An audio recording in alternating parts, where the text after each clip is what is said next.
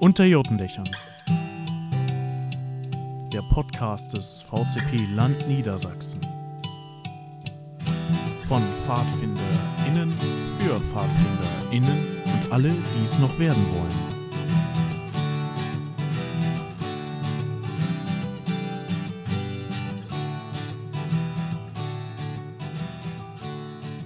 Ronja, Ja, hi. wir sind wieder da.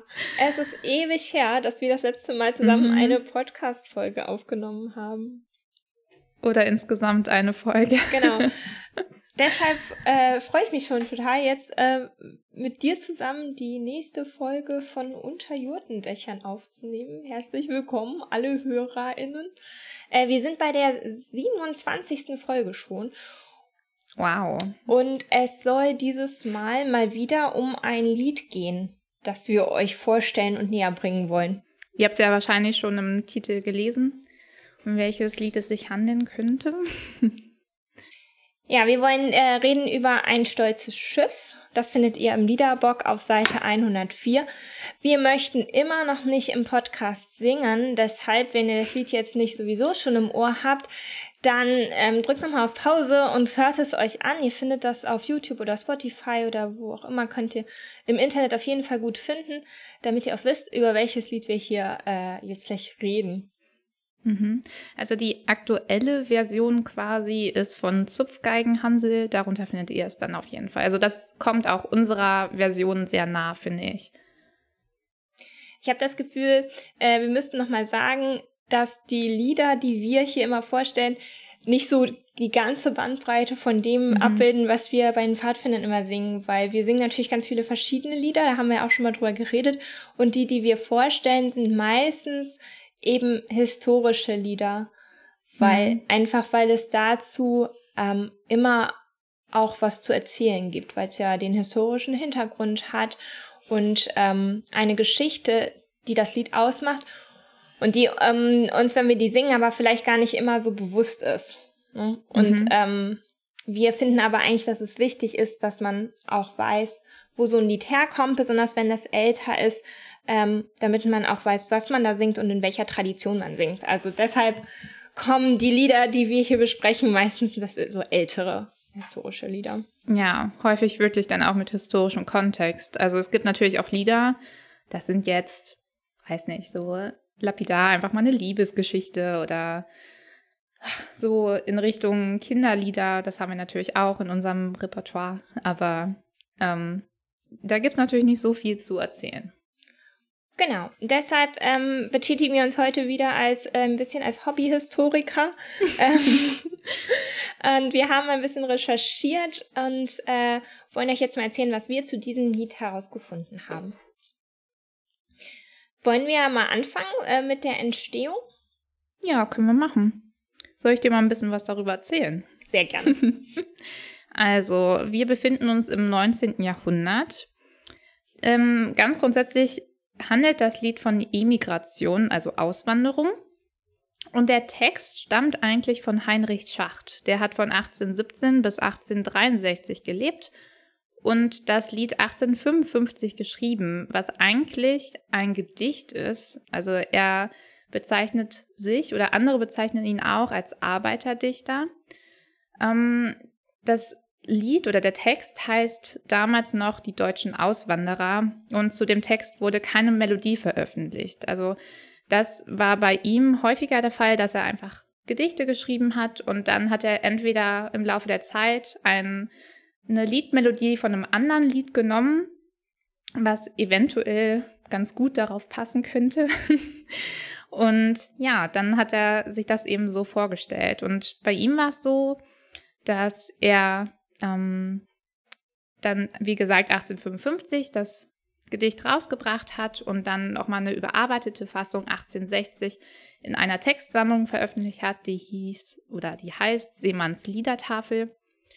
Und ähm, ja, dieses Gedicht war sehr populär und bis 1903 gab es insgesamt zwölf Auflagen von dieser Textsammlung.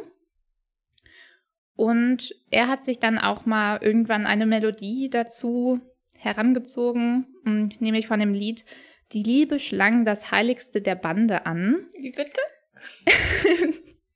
Die Liebe schlang das Heiligste der Bande an.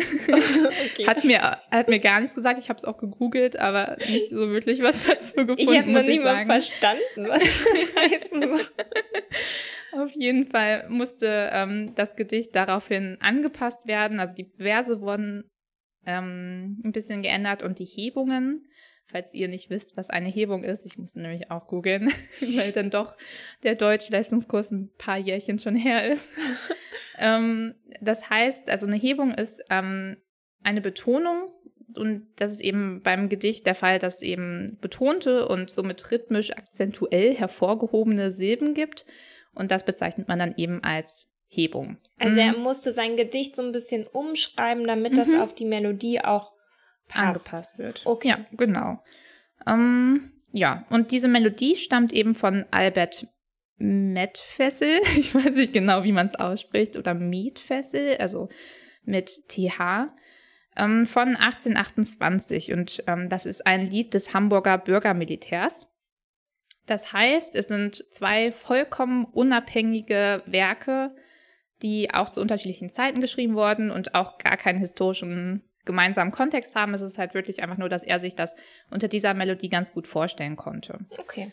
Ähm, ja, und dann gab es noch eine weitere Melodie 1959 und ähm, ja, dazu, also das hätte er auch sich ganz gut vorstellen können. Da habe ich aber nicht weiter was zu gefunden. Mm, Aber auf jeden Fall die aktuelle, heutzutage gängige Version ist von Zupfgeigenhansel, wie wir es ja auch schon ähm, ja, erwähnt hatten. Und das ist eine Folkgruppe.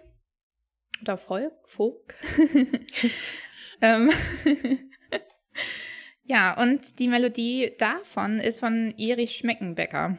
Der hat das geschrieben für die, oder also die Melodie geschrieben und die haben dann eben ähm, den Text gefunden, 1970 in Freiburg im Deutschen Volksliederarchiv. Und unter diesem Liedtext, das war nämlich unbekannt damals noch, wer überhaupt der Autor von diesem Text ist, da stand drunter von einem heimkehrenden Matrosen 1919. Mhm.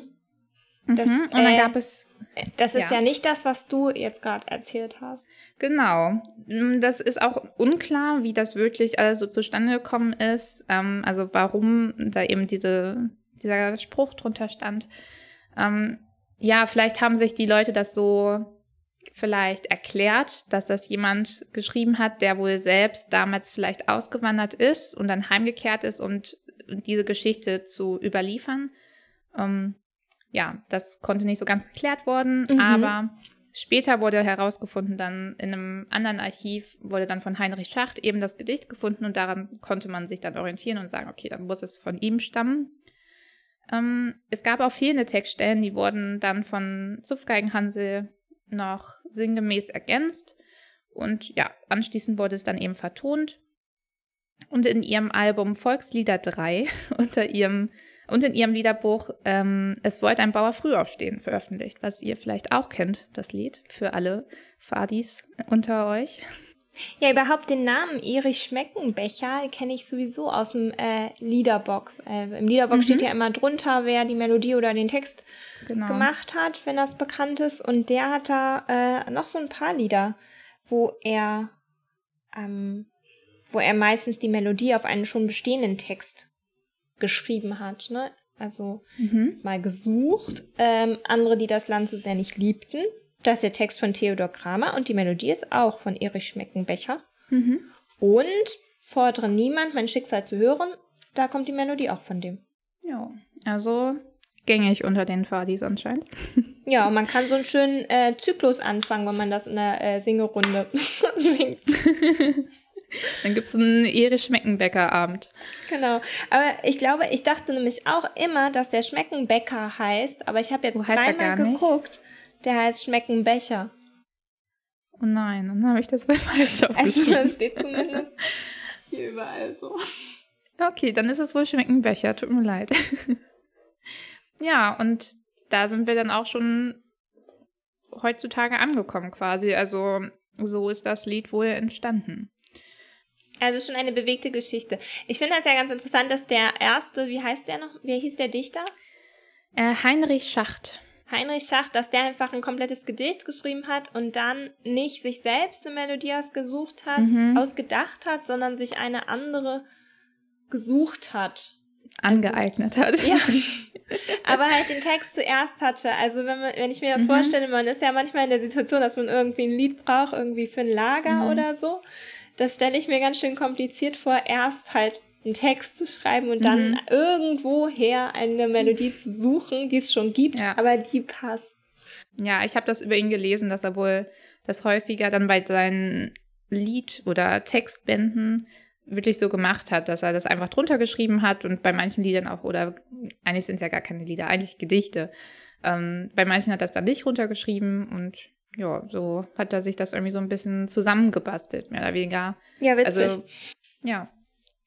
Ja, vielleicht wollen wir erstmal so ein bisschen überhaupt über den Kontext von dem Lied reden. Also, was, wie geht das Lied denn überhaupt? Ja, äh, das Lied hat, ähm, also in der Fassung, über die wir jetzt reden, das ist die, die unter anderem halt im Liederbock abgedruckt ist, hat das Lied drei Strophen.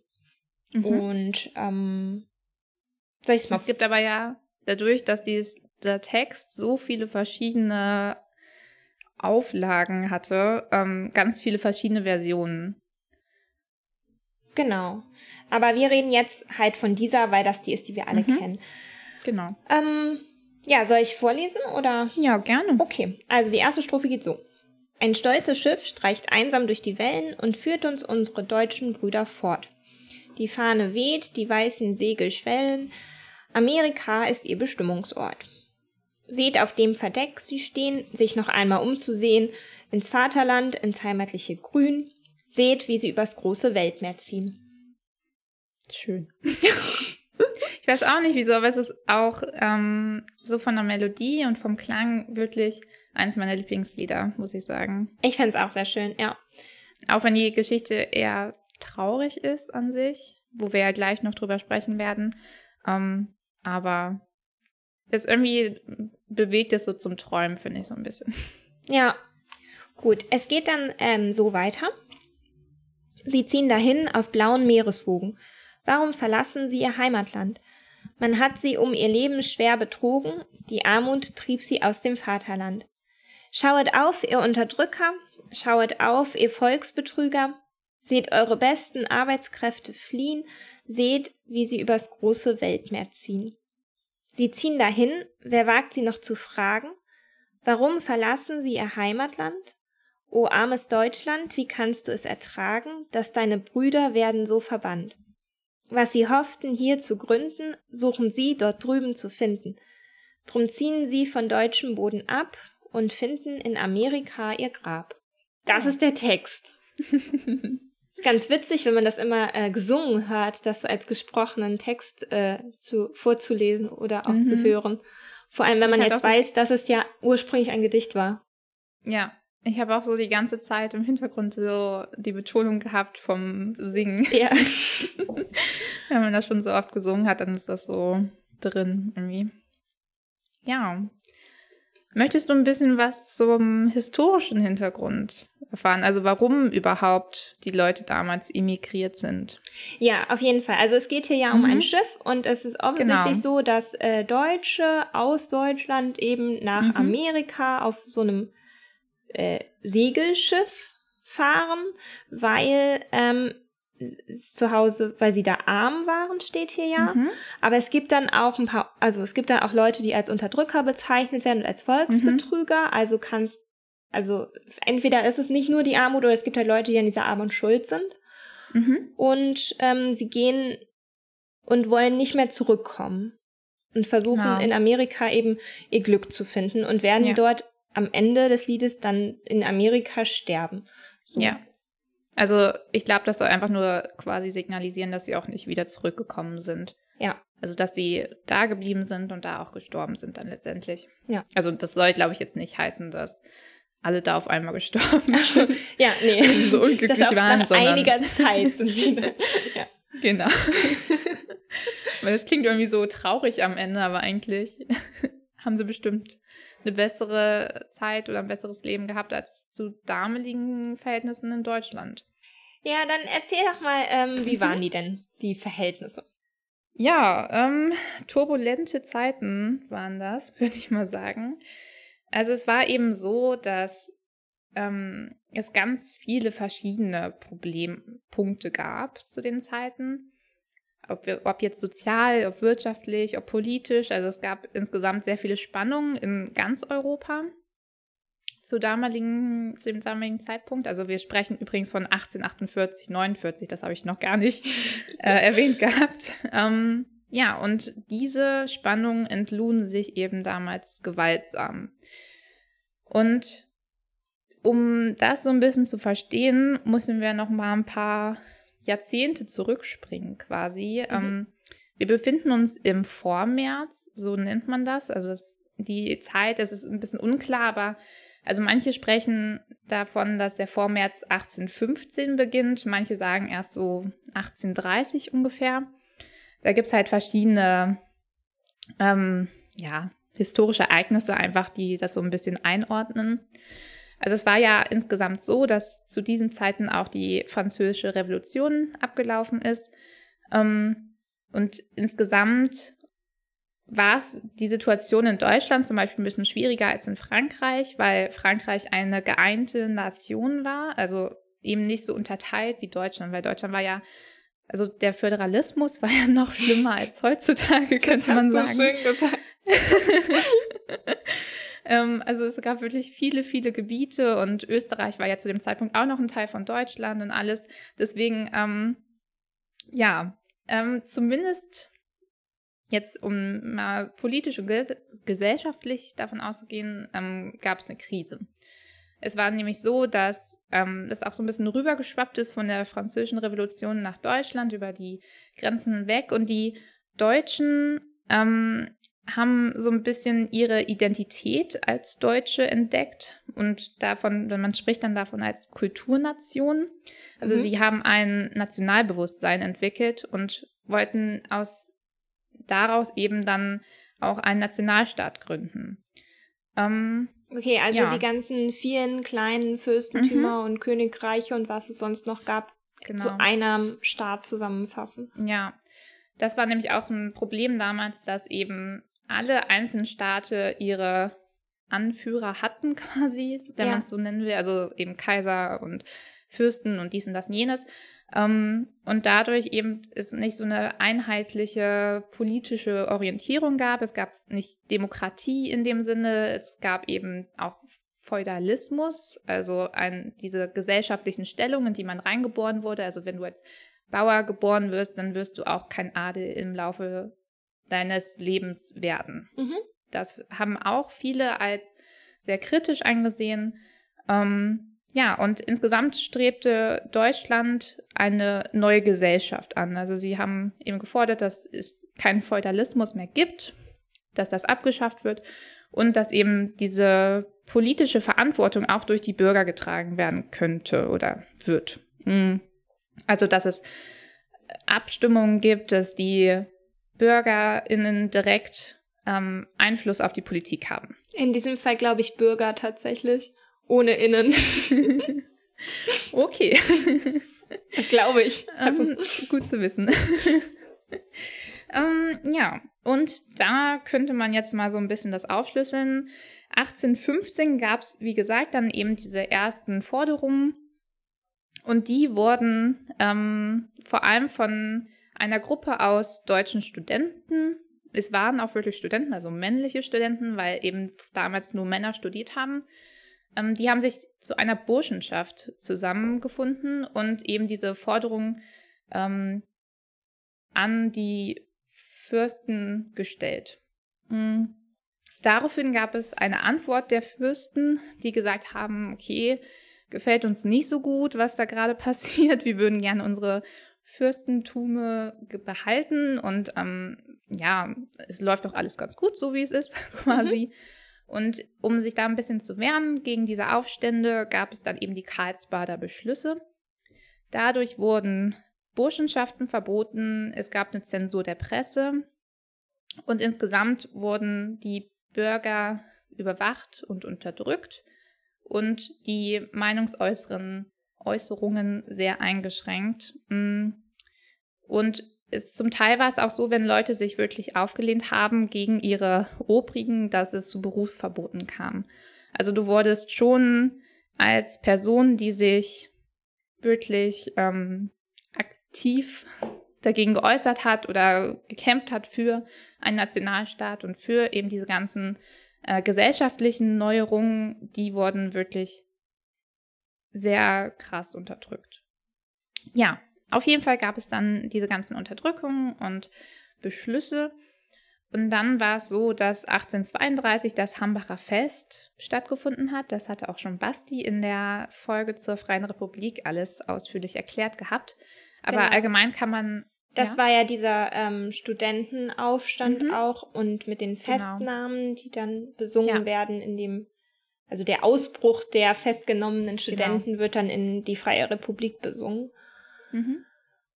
Aber ähm, vielleicht sagst du noch mal kurz, was war denn, also das Hambacher Fest nur ähm, für alle, die das nicht mehr so ganz wissen, ähm, war es ein Fest, wirklich? also die haben sich damals auf der Hambacher Burg, heißt sie, glaube ich, ähm, getroffen. Das waren 30.000 Menschen und es war eher so wirklich ein Zusammentun der Aufständischen, um gemeinsam ähm, einen Weg zu gehen und gemeinsam irgendwie eine Lösung für deren Problem zu finden, Ansätze aufzuschreiben, was wollen wir überhaupt? Und das hm. war insgesamt so ein Aufbruchssignal der liberalen Bewegung, könnte man sagen. Also, dass sie eben da festgesetzt haben, okay, das verlangen wir, dafür kämpfen wir. Ja. Mhm. Gut. Daraufhin gab es dann noch mehr Druck der Fürsten. Dadurch wurden die Karlsbader Beschlüsse nochmal verschärft. Insgesamt gab es sehr viele Ausschreitungen, gewaltvoll und auch nicht gewaltvoll, aber ähm, ja, also insgesamt die Situation war sehr angespannt, wirklich. Ja. Mm. Ja, und darauf, also es gab insgesamt, es gab einmal diese politische, gesellschaftliche Lage, aber es, es gab halt auch noch viel mehr Probleme, weswegen sich Leute wahrscheinlich gedacht haben, okay, Deutschland als Standort ist für mich einfach nicht so optimal und vielleicht könnten wir uns da wirklich nochmal umorientieren und unser Mut zusammennehmen, ähm, wenn das alles so weiterhin von den Fürsten unterdrückt wird. Ähm, ja, und dann, also, also zum Beispiel war es halt auch so, dass 80 Prozent der Menschen damals in der Unterschicht gelebt haben. Also insgesamt Elend und Armut Tagesgebot war. Ähm, die Bewölk Bevölkerung hat nämlich damals stark zugenommen. Also die ähm, in den Städten wurde es immer voller. Es sind insgesamt viele Leute in die Städte abgewandert und die Wirtschaft und die Landwirtschaft ist einfach nicht hinterhergekommen. Mhm. Also das waren ja so die Anfänge der Industrialisierung. Ähm, da gab es dann auch noch die Angst der Handwerker damals, die gesagt haben, okay, wenn jetzt die ganzen Industrien kommen und das alles kapitalisiert wird, dann was wird dann aus uns? Weil wir haben eh schon kein Geld ähm, weil es ja nun mal eben damals so war, dass die Adligen nicht die Handwerke ausgelebt haben. So, das waren wirklich die Ärmsten der Ärmsten. Dazu kam es auch noch, dass die Preise teurer wurden, weil gerade in den Jahren davor es zu großen Hungersnöten kam, mm, weil eben es keine ertragreichen Sommer waren. Mhm. Mm. Und insgesamt kann man sagen, dass die Leute immer mehr verarmt sind. Das nennt man auch Pauperismus also die Verarmung des Volkes. Und ja, weiterhin wurde auch das Ende der Feudalherrschaft, was ich auch eben schon genannt hatte, ähm, also diese hierarchischen Herrschaftsformen von den Bauern gefordert, dass die eben abgeschafft werden. Okay. Aus, um aus deren Elend und deren Armut auszubrechen. Mhm. Und, ja. ja, dann ist aber was äh, 1848, hast du vorhin mhm. ja gesagt. Genau, da sind wir jetzt irgendwann auch da mal angekommen. das war, wie gesagt, jetzt der ganze Vormärz. Und dann geht es eigentlich schon im Februar los, aber eigentlich im, vor allem spricht man vom März 48, wo eben die Märzforderungen aufgesetzt wurden, wo, also dazu zählt Meinungs- und Pressefreiheit, Bürgerrechte, öffentliche Gerichtsverhandlungen, weil das eben auch ein Fall war, dass alle Gerichtsverhandlungen im Privaten abgehalten wurden und man mhm. dann gar nicht so wusste, okay, was wird da jetzt gemauschelt. Mhm. mhm. Dann dass die, das Volk sich bedarf, be, Sprachfehler, bewaffnen durfte, weil das eben damals auch nicht der Fall war, um sich gegen die Unterdrückung wehren zu können. Dann sollte es Wahlen zum Nationalparlament geben, höhere Löhne, niedrigere Nahrungspreise und der Feudalismus sollte zum Ende gebracht werden. Ähm, und zunächst haben sich auch die Aufständischen siegessicher gefühlt, weil es eben so war, dass ganz viele Regierungen sich aufgelöst haben darunter und König Ludwig I.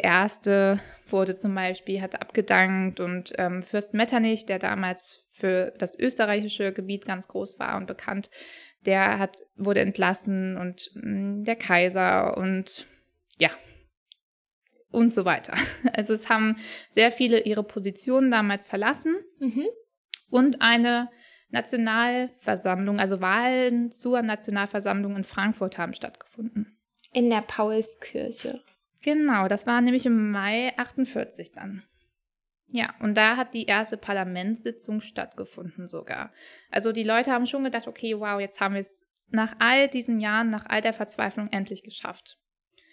Aber wie wir eventuell wissen, wie einige vielleicht von euch wissen, ähm, kam es zu, einer, zu einem Scheitern der Revolution.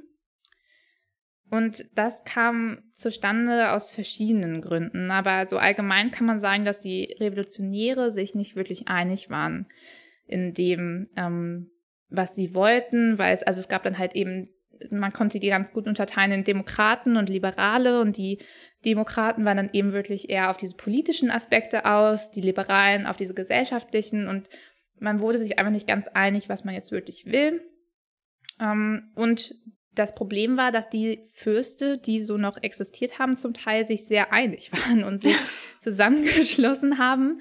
Und ähm, ja, es letztendlich zu einer Zersplitterung der Revolutionären kam, ähm, weil auch einfach diese Aufgaben zu groß waren für ein Parlament, was so zusammengewählt wurde. Also man muss sich ja vorstellen, es musste komplett politisch eine Demokratie aufgebaut worden werden und es musste auch ein Nationalstaat mit den ganzen gesellschaftlichen Aspekten und mit Arbeit und Löhne und dies und das und jenes aufgesetzt werden. Das ist ja unglaublich viel Arbeit. Und dann und, natürlich auch das Ganze umgesetzt werden. Ne? Also wenn genau. die in dieser Kirche sitzen und sich was ausdenken und aufschreiben. Die mhm. erste Verfassung haben sie ja auch tatsächlich da geschrieben, aber mhm. dadurch wird das ja noch nicht Realität, nur wenn man einen schönen genau. Text geschrieben hat. Ja.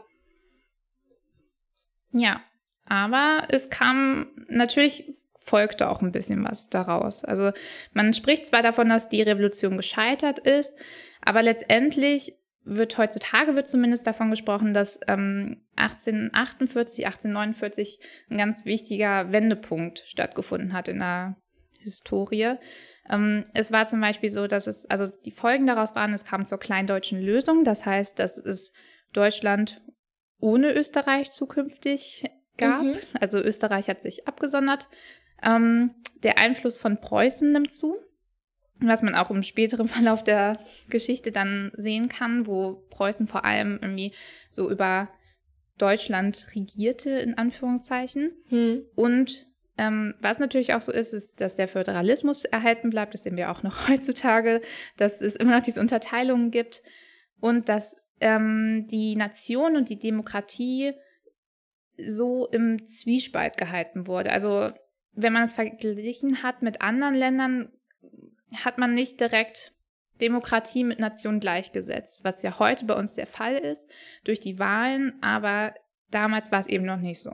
Es war insgesamt eine Einheit von oben, wie es genannt wird. Also ähm, ja, die Verfassung war wenig demokratisch, könnte man so sagen.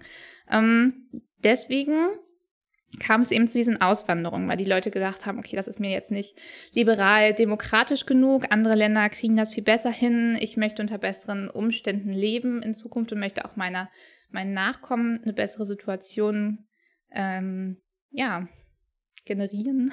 Mhm. ähm, deswegen sind bis 1870 zwei Millionen Menschen ausgewandert. Vor allem eben in die neue Welt, das heißt Amerika und Australien, wie wir auch im Lied gehört haben, war es in diesem Fall vor allem Amerika. Und ja, also zwei Millionen Menschen, weiß nicht, klingt das für dich viel? Ich, ich, also ich habe auch erst so gedacht, hm, ich hätte mir gedacht, vielleicht sind es sogar noch mehr, aber wenn man bedenkt, es waren ja damals noch nicht so viele Menschen in Deutschland wie heutzutage. Also damals, zu diesem Zeitpunkt haben circa 40 Millionen Menschen, also zum Ende so, zu 1950 so 40 Millionen Menschen ungefähr in Deutschland gelebt. Da sind zwei Millionen Menschen schon irre viel. Ja, und ähm, genau, das sind viele Leute. Also wahrscheinlich kannte jeder jemanden, der nach Amerika mhm. ausgewandert ist. Und das, ich habe gerade überlegt, wie das heute ist. Also ich kenne auch Leute, die das, ich sag mal, das Land verlassen haben, aber das ist ja auch ähm, das hat ja eine ganz andere Dimension. Ähm, ob ich jetzt ja. Menschen kenne, die mal für ein Erasmus ja nach Großbritannien, ach nee, Großbritannien macht keinen Erasmus mehr. Ähm, Aber also in, in der Vergangenheit irgendwohin ähm, sind auch vielleicht da zum Arbeiten, aber das ist ja, also mhm. man ist ja insgesamt kann man ja auch besser zurückkommen als äh, die Leute, ja. die dort eben in die neue Welt richtig ausgewandert sind und zum Großteil eben nie wiedergekommen sind. Also ja. ich glaube, das ist schon eine, also hat wahrscheinlich die Gesellschaft schon sehr geprägt, könnte ich mir mhm. vorstellen, wenn so viele Leute das Land verlassen. Ja, ich glaube auch heutzutage ist es mal in Anführungszeichen leichter gemacht, auszuwandern, und vielleicht kommt man dann ja auch wirklich wieder zurück, wie es auch bei vielen, denke ich, der Fall ist, als damals. Ich glaube, wenn man so eine ähm, Entscheidung damals dann geschlossen hat, dann hat man auch gedacht, okay, das war's jetzt, ich komme auch nicht mehr zurück. Ich kann mir das auch gar nicht leisten, dann nochmal zurückzukommen vielleicht. Ich habe da jetzt so viel zurückgelassen, meinen Beruf, Freunde, vielleicht Familie noch. Ähm, ja, ich glaube, das ist dann nicht mal so einfach getan. Ich glaube, da muss es einem schon wirklich, wirklich schlecht gehen zu damaligen Verhältnissen. Ähm, ja, aber wie ich gesagt habe, es wird auch als Wendepunkt gesehen, ähm, weil es auch positive Aspekte gab, die daraus folgten. Also es war zum Beispiel das Ende des Feudalsystems. Also es gab eben nicht mehr diese Einteilung in diese Schichten, wie man es jetzt irgendwie so, weiß nicht, einfach beschreiben könnte. Also so, dass es keine mm, Unterschicht mehr gab, keine Mittelschicht, keine Oberschicht.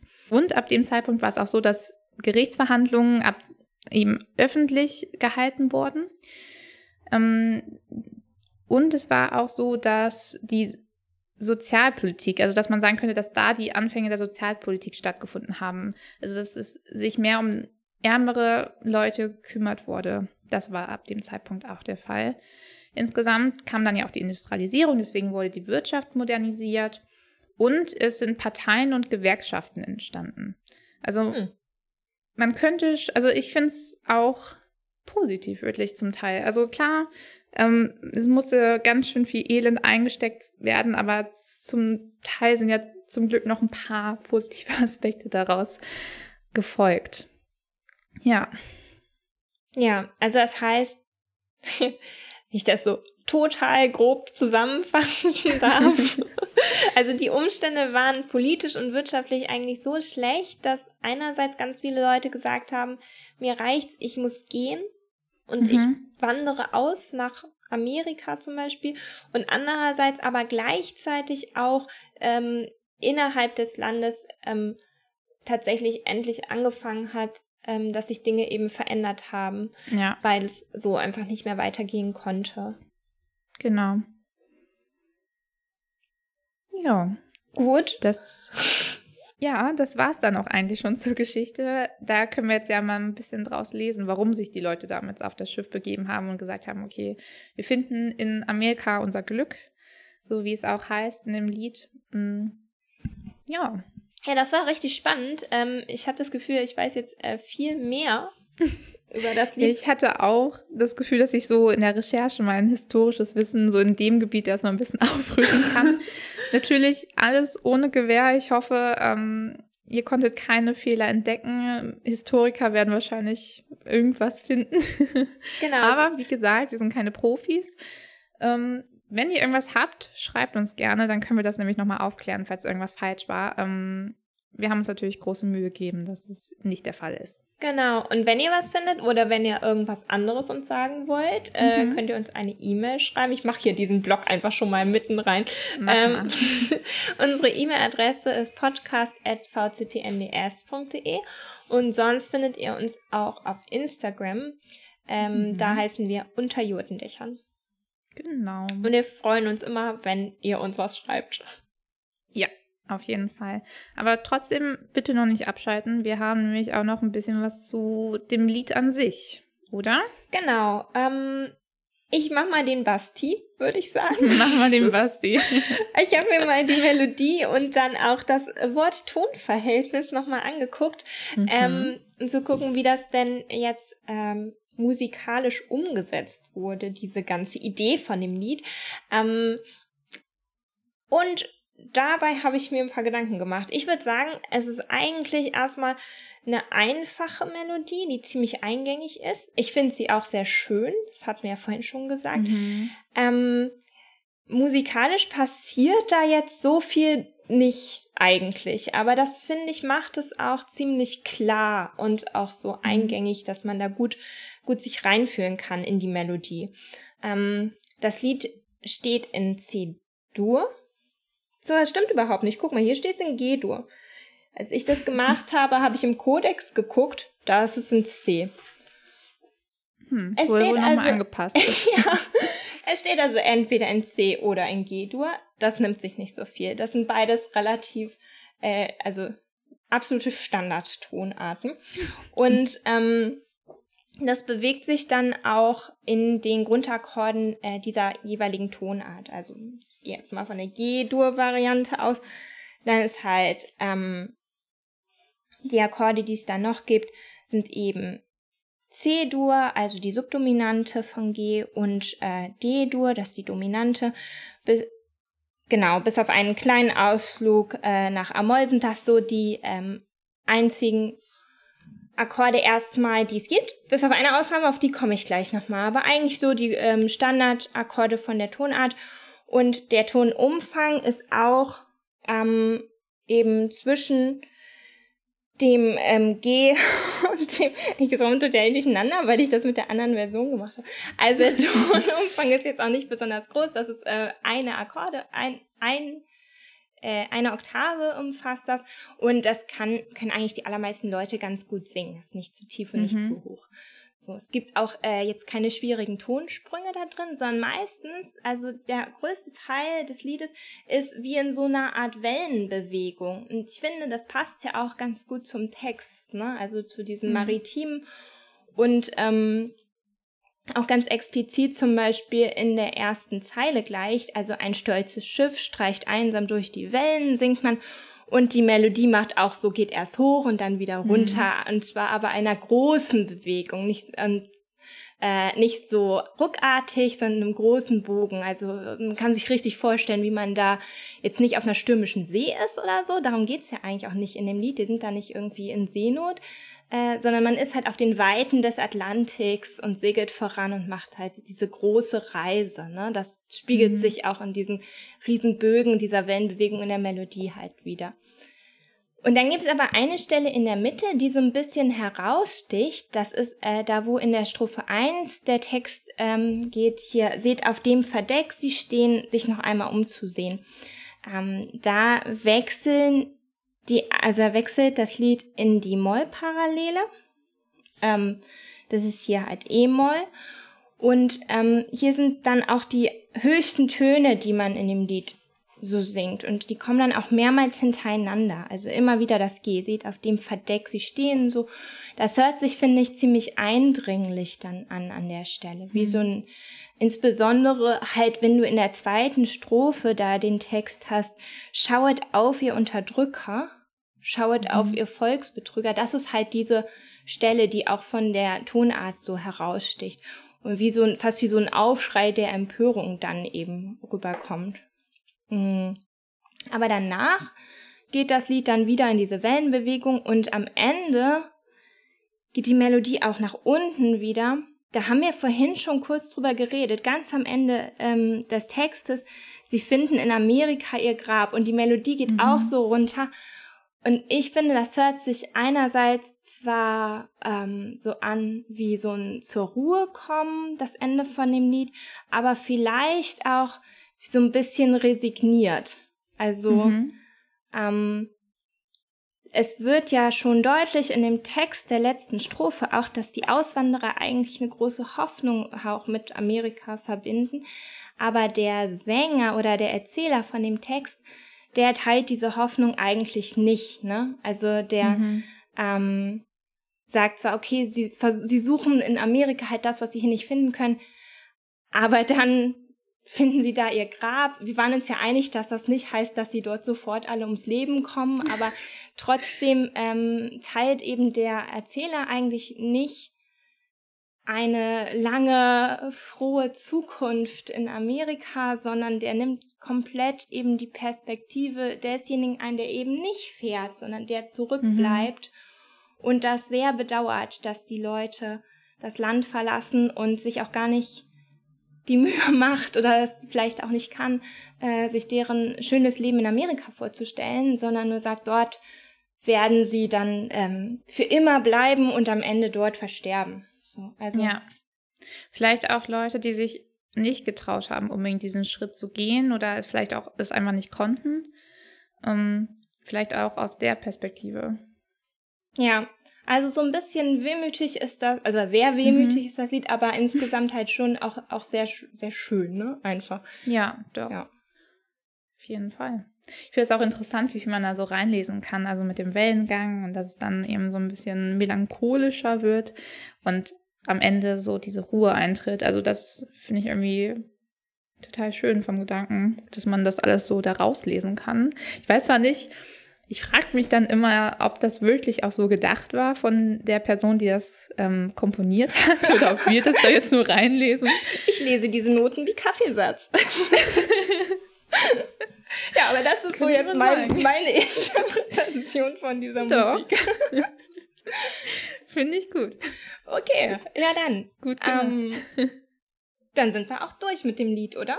Mhm, würde ich sagen. Hast ja. einen guten Basti abgegeben, würde ich sagen. Grüße. okay, also dann wünschen wir euch äh, viel Spaß beim Singen in der nächsten Singerunde und denkt an alles, was wir euch erzählt haben, wenn ihr das Lied das nächste Mal singt könnt ihr ein bisschen mit eurem Wissen protzen. So, ach, wisst ihr übrigens, da geht es eigentlich um die Märzrevolution und ja. Genau, oder und dieser Wellengang. genau, und wenn die Leute dann fragen, woher ihr das alles wisst, dann empfehlt ihnen einfach den Podcast weiter. Ja.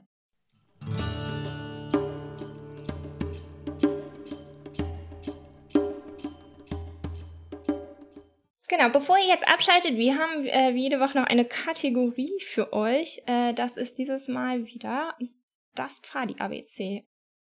Genau. Und welcher Buchstabe kommt denn jetzt? P. P? okay, und was haben wir uns dazu ausgedacht? Wir haben gedacht, für P äh, sagen wir mal was zu Pfingsten. Weil Pfingsten, glaube ich, für Pfadfinder was ganz Besonderes bedeutet was auch mhm. unterschiedlich ist, zu wenn du mit normalen Leuten redest. Also, Ronja, du wahr. als Pfadfinderin, was heißt denn mhm. Pfingsten für dich? Pfingsten heißt für mich, wegzufahren, Abenteuer zu erleben. ähm, ja, also Pfingsten ist eigentlich jedes Jahr jedem, auch aus meiner Familie und aus meinem Freundeskreis, ganz eindeutig so, ja, Ronja wird nicht da sein. Ronja ist auf einem Pfingstlager. Genau. Ja. Und für dich auch wahrscheinlich, oder? Klar. Wie für die meisten PfadfinderInnen, würde ich sagen. Genau. Pfingsten ist Pfingstlager und das ist eigentlich selbsterklärend und mehr habe ich dazu auch nicht zu sagen. Aber es ist so wichtig, dass wir diesen... Das ist wirklich wichtig. Eben. Und deshalb widmen wir das P des Pfadi ABC Pfingsten. Sehr schön. Gut, dann. Gut. Eigentlich haben wir schon gesagt, wo ihr uns sonst finden könnt, wie ihr uns erreichen könnt. Ähm, Gibt es noch was zu sagen? Nee, wir sagen nur Eigentlich bis zum nächsten Mal. Bis zum nächsten Mal. Habt einen schönen Tag, eine schöne Woche. Ähm, beehrt uns bald wieder. ja, bis dann. Bis dann. Gut, Gut Fahrt. Fahrt.